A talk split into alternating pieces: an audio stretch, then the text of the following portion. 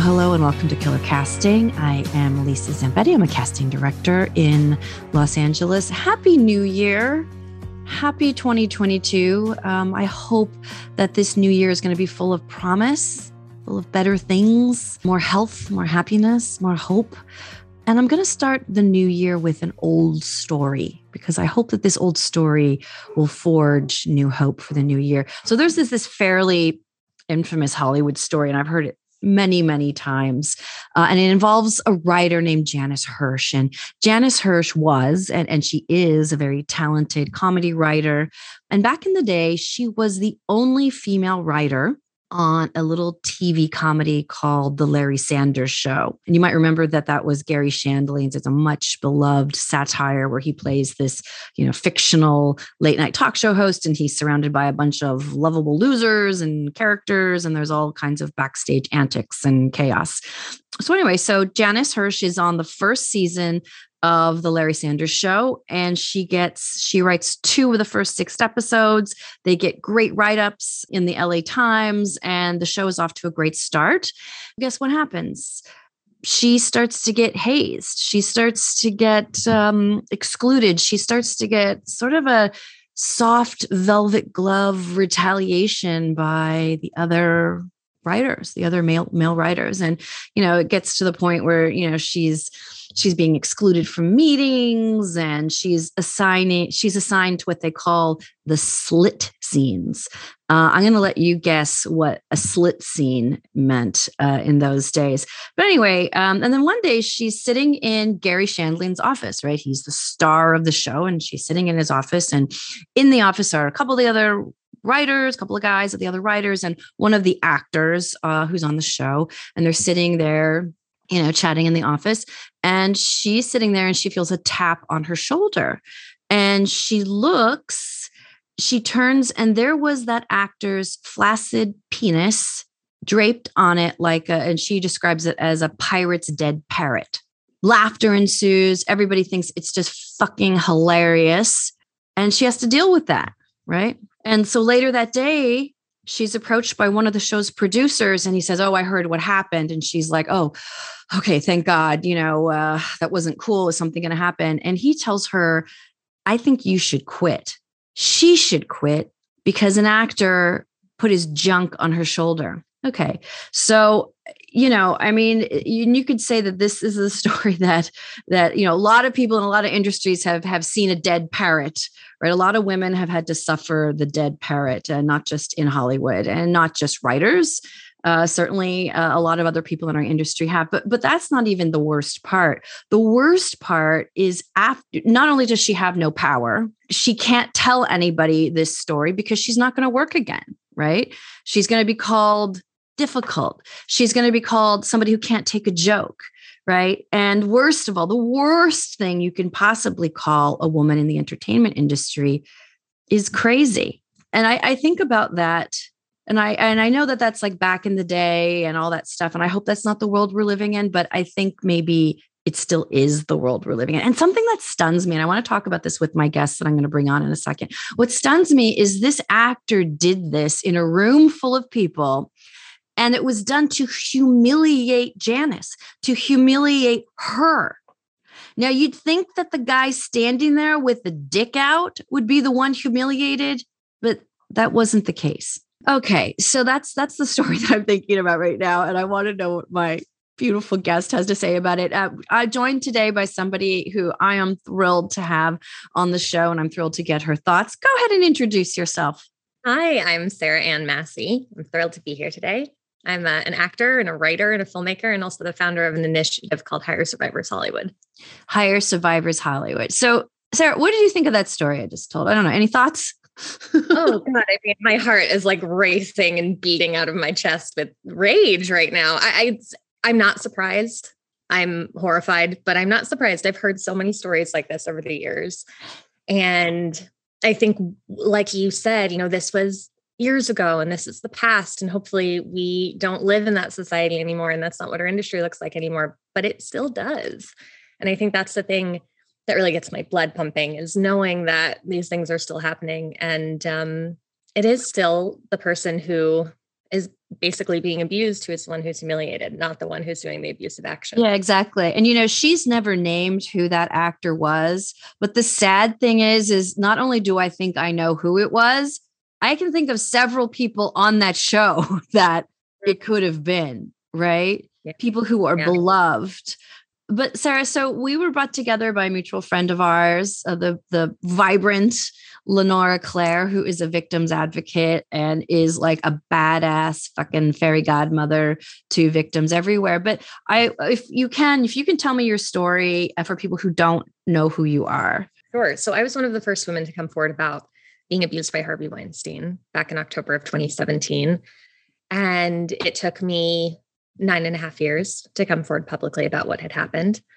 And when i did it was very scary. I i sort of i waited a long time because i was afraid. I was afraid what would happen to me if i spoke. And i didn't think anyone would believe me or anyone would care. I was a very young actress when it happened. And it happened in the auspices of a job interview mm-hmm. uh, my day job was always in childcare i was a nanny and so i was actually interviewing to be his nanny at the mm-hmm. time and I spent a month pre interviewing with female assistants of his.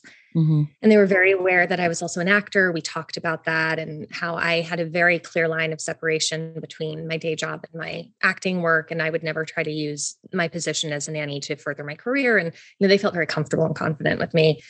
And as a matter of fact, told me that they liked that I was in the industry because I would understand. I would understand his world and I would understand the discretion required. Sure. And at mm-hmm. the time, I thought, oh, well, sure, he'll have famous friends around, and you know, they're drinking a little too much, or they're talking about things that shouldn't be, you know, spilled to the, you know, the press. And I got that. I that made sense to me. Once I got to the interview, I was told I had to go to his house in Connecticut, and I ended up going alone. One of his assistants was supposed to be there, and she bailed at the last minute. It became very clear what kind of discretion they actually meant. It had nothing to do with protecting you know the private lives of his friends and family It had everything to do with not talking about the sexual abuse that i was going to have to endure so he assaulted me during the job interview he sexually harassed me during the job interview he started screaming and blowing up at his children when they walked into the room at the job interview it was mm-hmm. Terrifying it was just absolutely horrifying and i was like locked behind a door locked behind an, uh, an automatic gate I was mm-hmm. down a mm-hmm. driveway that was like a mile long. I was very much alone and very much afraid. And, you know, I told my mom after it happened, but I didn't feel like I could tell anybody else. I didn't know what to do or who to talk to, or didn't feel like I could go to the police with something like this. And right. It was terrifying. And it, it really cost me for a long time, even before I started speaking publicly about it, because I became really afraid to be alone with powerful men. Yeah. I stopped. I had just moved to New York. I had, you know, my background was theater and I had just started my own theater company and everything, but I was trying to branch out into film and TV. Mm-hmm. I stopped looking for an agent. I stopped submitting myself for auditions. I was terrified that I would inadvertently walk into a room and he would be there or be oh, a project for yeah. companies or one of his films. Because as an actor, you know, you don't get a lot of information. Right. about the project going in. You don't always know who the producer is. I think it's better now, but you know, back then it was harder. And I just kind of I kept acting. I had my theater company. I kept working with people I knew and trusted in environments I could control, but I lost a lot of time and I mm. lost a lot of opportunity and that was really hard. But the first story came out in the news and I remember thinking, "Oh, I'm not the only one." Right. And I mean that right. tells you how far outside of like the center of the film and television industry I was at the time because I hadn't heard the rumors about him. Mm-hmm. I hadn't heard the stories about him. I wasn't friends with other actresses who had gone through this with him. So I really was hearing this for the first time, realizing that he had been doing this for decades to women. Yeah. And I felt terrible for the other people who had gone through it, but I also felt a somewhat a sense of relief because I wasn't alone. And I felt like I could finally say something because people were actually listening and seeming to care. You know, it felt like there was this shift where survivors were being heard and believed and listened to. So I felt safe sharing my story. And I hadn't heard one quite like mine yet. I hadn't heard one where someone who was in more of a like a domestic worker mm-hmm. situation had come forward and spoken. And I was certain that he had done this to other people, you know, oh, probably yeah. assistants or nannies or housekeepers or whatever. And I wanted, I wanted that to be part of the narrative. I wanted other women and men who had been through something similar to feel seen and know that they weren't alone. So that's why I decided to share my story. And I felt really positive about it at first, even though I was terrified to put it out into the world. And it was good. For the first few months, I had mostly support. And I got to meet a whole bunch of other survivors and really connect in with that community and feel a part of things. But then two months in, I was told that I needed to stop talking. I need to stop talking about the abuse. I need to stop tar- talking about Harvey, stop talking about other abusers in the industry mm-hmm. because I was getting, there were people who wanted to blacklist me and wanted to not call me in for things and that I was going to ruin my career. And at first, I thought that this was just an issue with this person who was my agent at the time. You know, maybe they felt nervous about it. But over the next few months, it it came to be true. You know, I went from having four or five auditions a month when I first moved to LA to having, I think I've had maybe five, maybe six auditions in the past three and a half years. Yeah. And if anything, you know, I've I've put in more work, I'm more experienced. I I'm a more known quantity now. You would think that it would be the opposite, if anything. And it's it's been very difficult. And a lot of other survivors started telling me that they were going through the same thing. Once I started talking about the retaliation, yeah. I was facing, I heard stories from everybody, people who were like me, who were more unknown, sort of, you know, just workaday actors trying to make it, and then people who have won major awards and been in some of your favorite movies.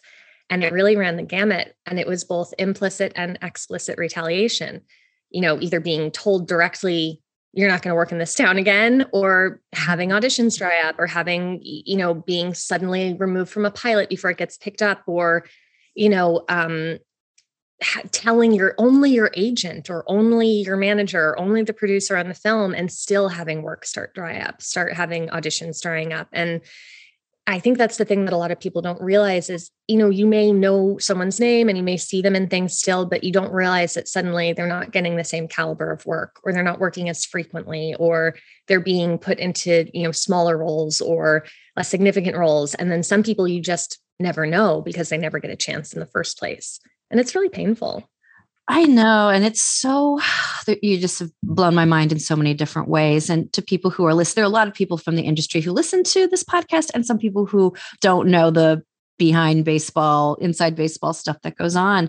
But I, I think what, you know, Sarah is talking about is there are gatekeepers that, you know, to, to work. And it, it doesn't sound fair. And it, sometimes it may sound very paranoid, but if those gatekeepers don't open the gate, you can't get into audition. You can't, your submission will not be looked at. And what you know sarah told me before is that her agent just straight up told her the names of some casting directors who said who who basically said we're not going to she needs to shut up or we you know we we're not going to bring her in we're not going to consider her for roles we're not going to consider your submission so that's a very powerful thing to say to to a small agent to to a to a young and you know not that experience somebody who doesn't have a lot of credits on their resume?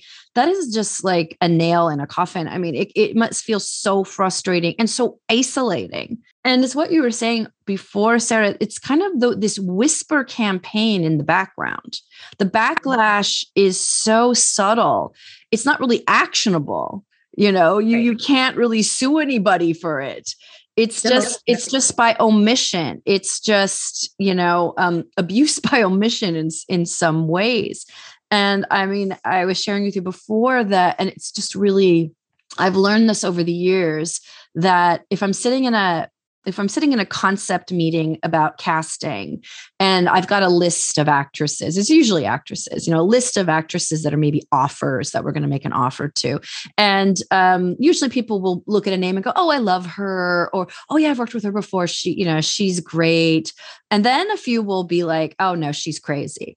And in the beginning, I was just naive and I was like, oh, okay. And that would kind of stick with me that perception will kind of stick with me. So, you know, I might maybe not put that actress on the next list I present, you know, and it wouldn't be, it was an unconscious bias, right? And then as I got a little more experience under my belt, I would push back on that question and say, well, what does that mean? What's the nugget of that?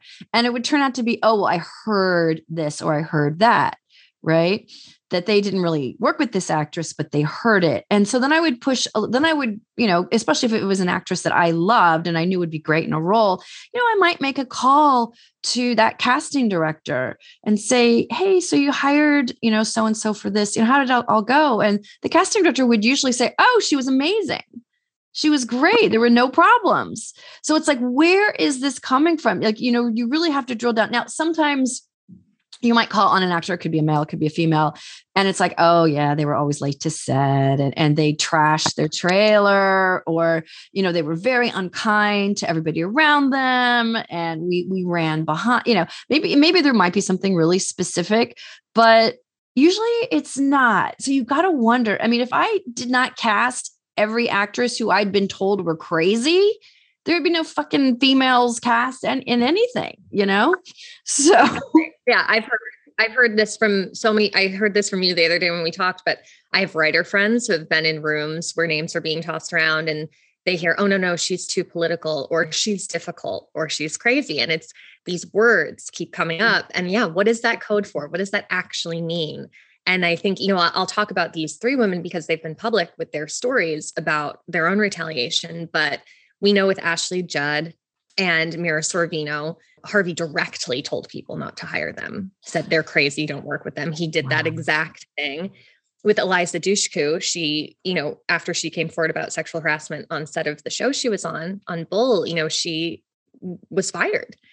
Yeah. Just outright, she was fired from the show. And, you know, I think these are really good examples of explicit retaliation that happens but you're right it, it, it you don't know like and that's the thing the gatekeepers can either be part of the problem or they can be the heroes of this story.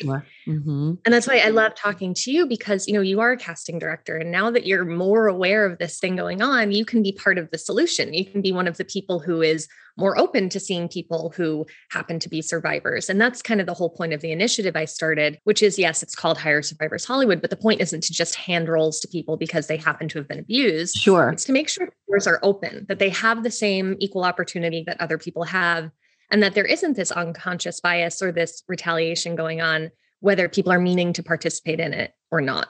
That's right. That's right. It's so funny because you mentioned Ashley and Mira and I think a lot of people will look at their careers and be like, mm, they didn't suffer you know what did they suffer? Because they i mean uh, even from my point of view it's like ashley judd like i had her i had her haircut as my in my wedding. I mean i had my haircut to look like her you know for my wedding. I mean she's like an icon to me and i would never have guessed that there was any backlash against her or any whisper campaigner that she had missed out on opportunities. And you know and both of them have been on many many lists that i have put together for series and things like that. So you don't realize because you're not in that person's shoes and and you don't know and it's like even if they did not monetarily lose out just the fact that they had to feel that way that people were talking about them and whispering about them about something that they did not do yeah. Right. And you know, I think you said this isn't something you can action, right? You can't sue someone, but I think one of the last remaining lawsuits against Harvey is actually Ashley's related directly to loss of income and loss of work Ooh. because she has she has proof she has tangible yes. proof of this happening she has you know i think it was peter jackson who said yeah harvey told me not to call them in for lord of the rings he told right. me they're difficult to work with and not to do it and so she has the legal leg to stand on now now what will happen with that i don't know but there are times where it's so blatant and there are mm-hmm. people who will attest to what's going on that you, you kind of can say look this thing is happening. And i that was what was really interesting for me is i had data you know i could say mm-hmm. here's my submission reports here's how many times i used to get called in per month and here's what's happened since.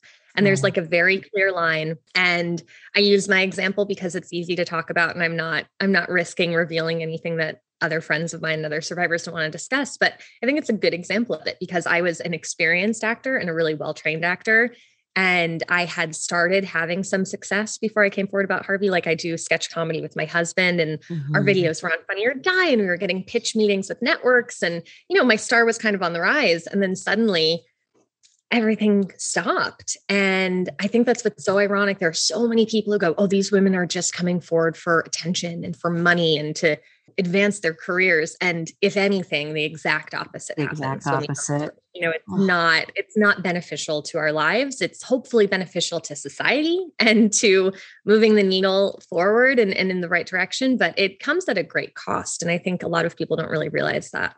Yeah, and I, uh, you know, as I've been thinking about talking to you, and I've been looking over um, your Hire Survivors Hollywood website and, and what you're trying to do, which is so important. But there are so many catch 22s. It's like, even if you are a victim of this kind of sexual harassment, sexual abuse, sexual violence by somebody in Hollywood, do you really want to put your name out there as a survivor or is something you know i have this thing about the word victim i love the word victim a lot of people see it as a weak word and i don't i i think you have to recognize that you were a victim that somebody did some shit to you that they should not have before you can be a survivor. But a lot of people don't want to be identified as victims and i understand that and i appreciate what you said that you don't want survivors to be hired just for the sake of being survivors because i mean you and I know if we went out to, uh, you know, out to dinner with a bunch of our girlfriends, 99% of those women will have been sexually abused, assaulted. You know, I, am a survivor, you know, I'm a survivor. I was a victim of, of multiple assaults. Um, so, and, and in my experience, you know, working on a show like Criminal Minds and other projects, I have to assign roles that are so traumatized, you know, characters who have been traumatized, who are recounting an assault. And, you know, and I know when that audition goes out there that there's going to be women really triggered by it really triggered by the material.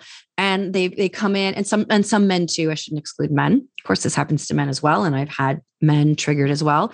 And they'll sit in my office and they'll audition for me and they'll really go for it and they'll really bring the material to life. And after i say cut they can't just turn that off. And I've sat with many, many people. I don't know if this is appropriate or not, but I've sat next to them and I'm like, I'm not letting you leave my office until I know that you're okay. And you can stay here as long as you want. I'm going to hold your hand. I'm going to hug you. I'm just going to sit here with you. Um, you don't have to say anything, but I'm not just going to let you go out after having your your guts opened up with this material because I know that you know 99% of the people who I give this material to it's either happened to them, it's happened to their sister, it's happened to their mother, it's happened to their daughter. So, you know, we're all survivors in a sense. So it's interesting, you know, what is the criteria to joining We Hire Survivors? If you want to talk. Yeah, I think that's a really good question. I think there's sort of two things that go on within the initiative and that we push for, which is both kind of preventing the retaliation that happens and also remedying the retaliation that's already happened one of the things I, I had a, a, a, colleague ask me this the other day. She because I'm I'm consulting on a feature right now. This feature has taken the pledge. It's called Through the Rinse, and they're you know we're in pre-production right now. So what I do first with the casting is I sit and consult with them. I ask them about the roles that they have and still open, and I kind of build a list with them of like their asks. You know the the actors that they would want to you know just approach with the script and and make an offer and we try to make sure that there are survivors in each of those you know categories for each character that they are aware of public survivors people mm-hmm. who have come forward mm-hmm. publicly with their story but then the second part is once they've done their offer only stuff and uh, mm-hmm. uh, they're ready to put out uh, you know the casting notices through you know casting director or out to agents or put it up on you know actors access we put in a little note that this is a a production that's working with Hire Survivors Hollywood. And if you are a self identifying survivor, you can put in your notes that you are. You don't have to give any details. And the guarantee there is that those submissions will get looked at. There's no guarantee that you'll get an audition or right. be asked to self tape. There's just that recognition that this is a group of people who sometimes don't get the same opportunities and we're making sure and this is also a very inclusive production company you know this is a, a latinx story and there you know there's some actors that they're looking at for roles you know there are trans roles in the script and they're they're very much trying to make sure that all historically marginalized groups get an opportunity on this film so Right. When they heard about this, they said, Yeah, this is just another historically marginalized group. Of course, we want to be inclusive. Of course, we want to open that door. And so a colleague said to me, you know, do the survivor, when you say survivor, is it only people who've been abused by people in Hollywood? Or is it anyone who's in Hollywood who's dealt with abuse? And I said, it's to me, it's anyone in Hollywood who's dealt with abuse. Because yes, there's the more traditional thing of I was abused by a producer or a powerful actor. And either I've come forward and been retaliated against, or I'm scared to come forward because of that power and control. But there's also, you know, as survivors, and you'll know this, there are things we carry with us that do impact how we interact with the world and you know like me before i came forward publicly and Harvey's not my only abuser. I've been abused by other people. There is an element where, you know, maybe you are afraid to be alone in a room with people you don't know, or maybe it does hold you back when you're auditioning. And to me, even just knowing that a production is working with hire survivors makes me feel safer. Like this mm-hmm. is a mm-hmm. set, this is a crew who will care about these things. I will feel safer here. These are people who will be cognizant of this issue. And another thing I recommend is that people do a, a trauma training. I was just going to say that they're trauma informed. Yeah. yeah.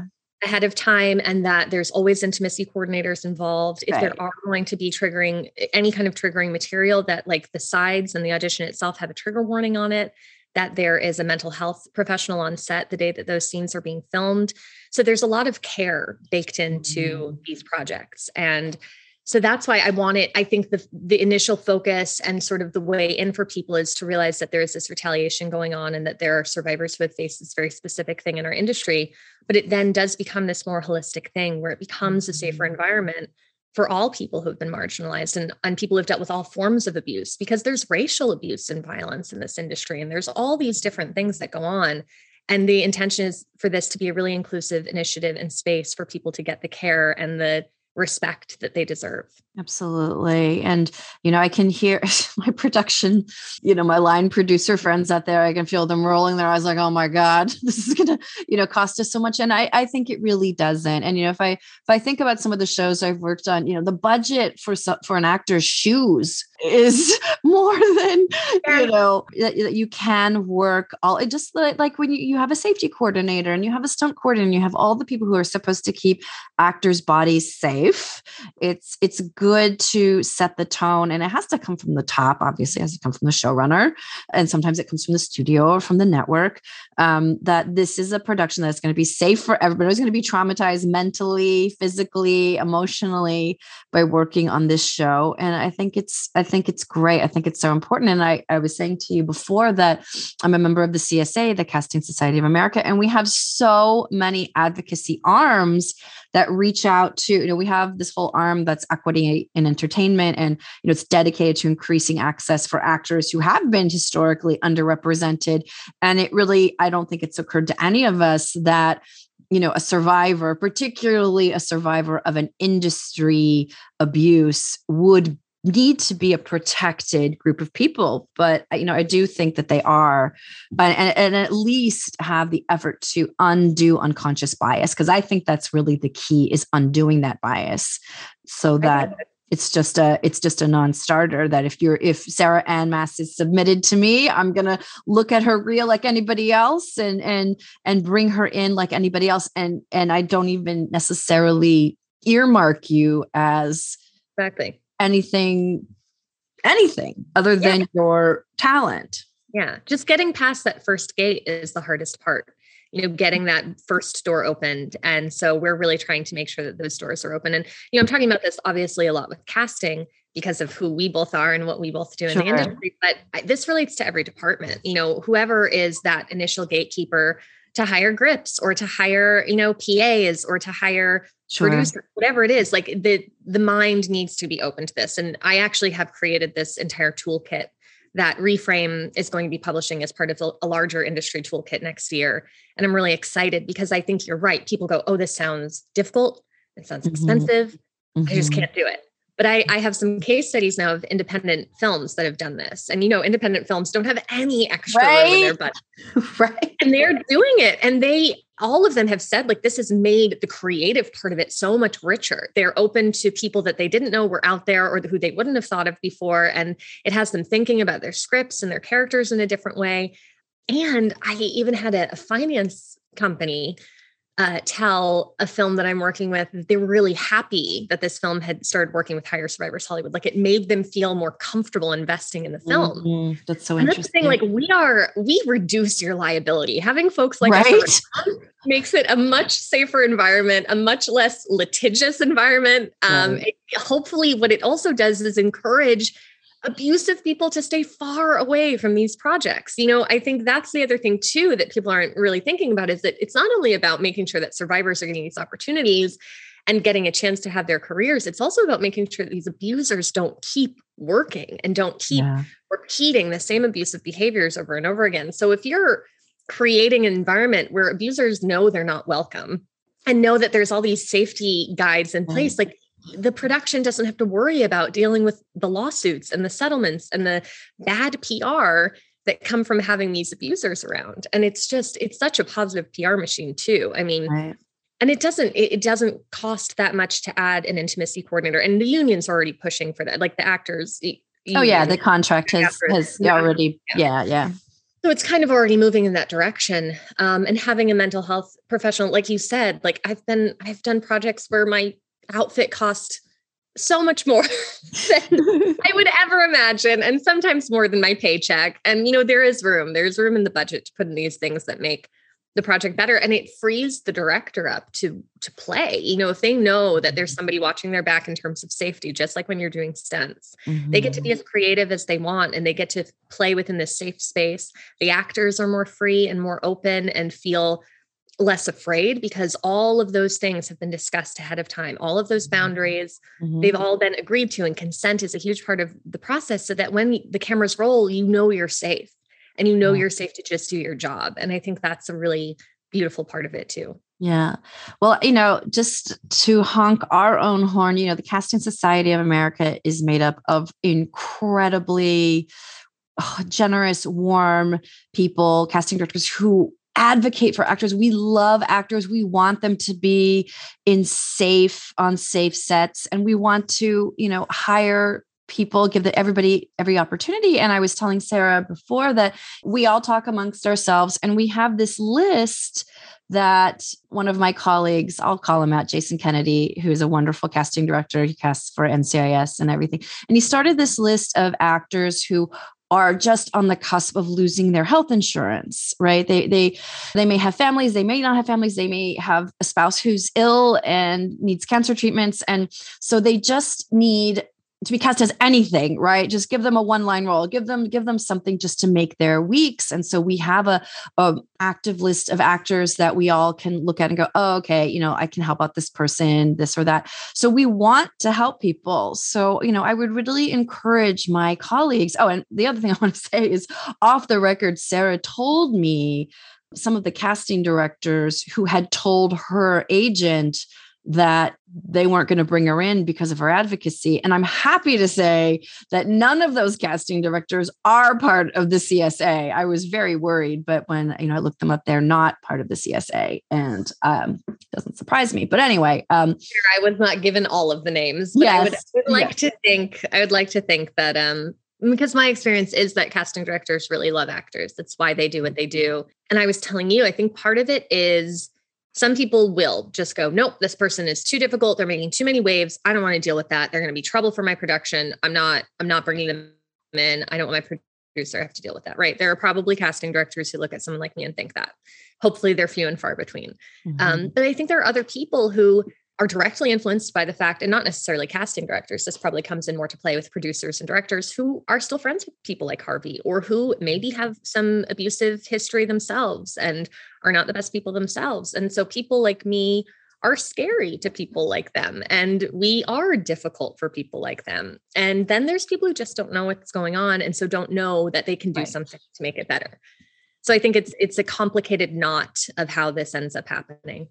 Well, I definitely recommend that my colleagues, whether you are in the CSA or not, that you help work to end retaliation against survivors of sexual violence in the entertainment industry. And you can actually take a pledge. I'm just going to look it up really quick because I just um, tweeted it out uh, for my colleagues or really anybody in the entertainment industry. You can say, I pledge to build a safer, more equitable industry by giving opportunities, auditions, and interviews to survivors and silence breakers. I'll never retaliate against anyone for coming forward about sexual violence violence. I pledge to hire survivors, take the pledge, hire survivors Hollywood. So I think that is such a great way for us to start 2022. Anything else you want to say, Sarah? Any? Um, then I want to talk to you about what you're watching. What do you watch on TV? That's what. What's your binge? oh, yeah, well, I'm late to it, and I was putting it off for the longest time, but I finally started Succession. Yes. I'm obsessed with it. It's I, I said to my husband after the first episode, I said, This is Shakespeare. Mm. This is oh yeah modern day Shakespeare. I mean, 100%. you know, the billionaires and the corporate class are are kings and queens, and watching them and their private lives and all their many human foibles and just the agony of of watching how terrible they are and how human they are. It's hilarious and dark and yeah. And I love it. I think it's yeah. fantastic.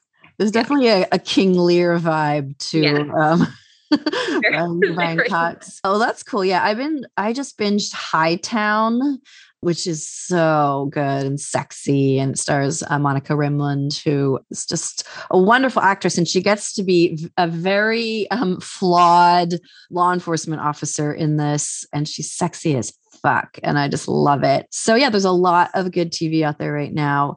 And what's next for you, Sarah? What are you working on? You must have a million projects that you're doing. Yeah, I do. Well, like I said, I'm consulting on this feature right now in my uh, role as the founder of Hire Survivors Hollywood through the Rinse. And that's filming in the first quarter of 2022. And I'm lucky enough to also be in the cast. So that will be a fun thing to do. And I am trying right now. I have, I just finished writing my fourth feature. So mm. I have some things cooking up with my scripts, trying to get them out there. And I have a uh, shopping agreement for this YA fantasy series which is very exciting. It's based on IP. It's called The Chronicles of Kerrigan. I've been narrating the audiobooks for seven or eight years, and the mm-hmm. author, W.J. May, is just fantastic. And we've talked for a long time about how it really should be a series on television. And so I have a shopping agreement now, and we're trying to get that out there. So lots of lots of good things in the new year. Oh, good. And if you need to hire a casting director for that or do any attachments, I will absolutely keep you in the loop on that. hundred percent. Yeah. yeah about it. And yeah, hopefully, hopefully I'll get to audition this year for lots of good projects. That's my I, goal. I hope to see you in a Zoom audition room sometime soon. That would be amazing. Well, Sarah, thank you so much for joining us. I, I will do everything I can to push out your initiative, you know, as much as I can. And I just thank you so much for sharing your story and coming on Killer Casting. Thank you for having me. And casting directors are really our heroes as actors. So thank you for being an advocate for us and and for wanting to get this message out there. I really appreciate it. Absolutely. All right, everybody. Happy New Year. And for now, this is Killer Casting signing off.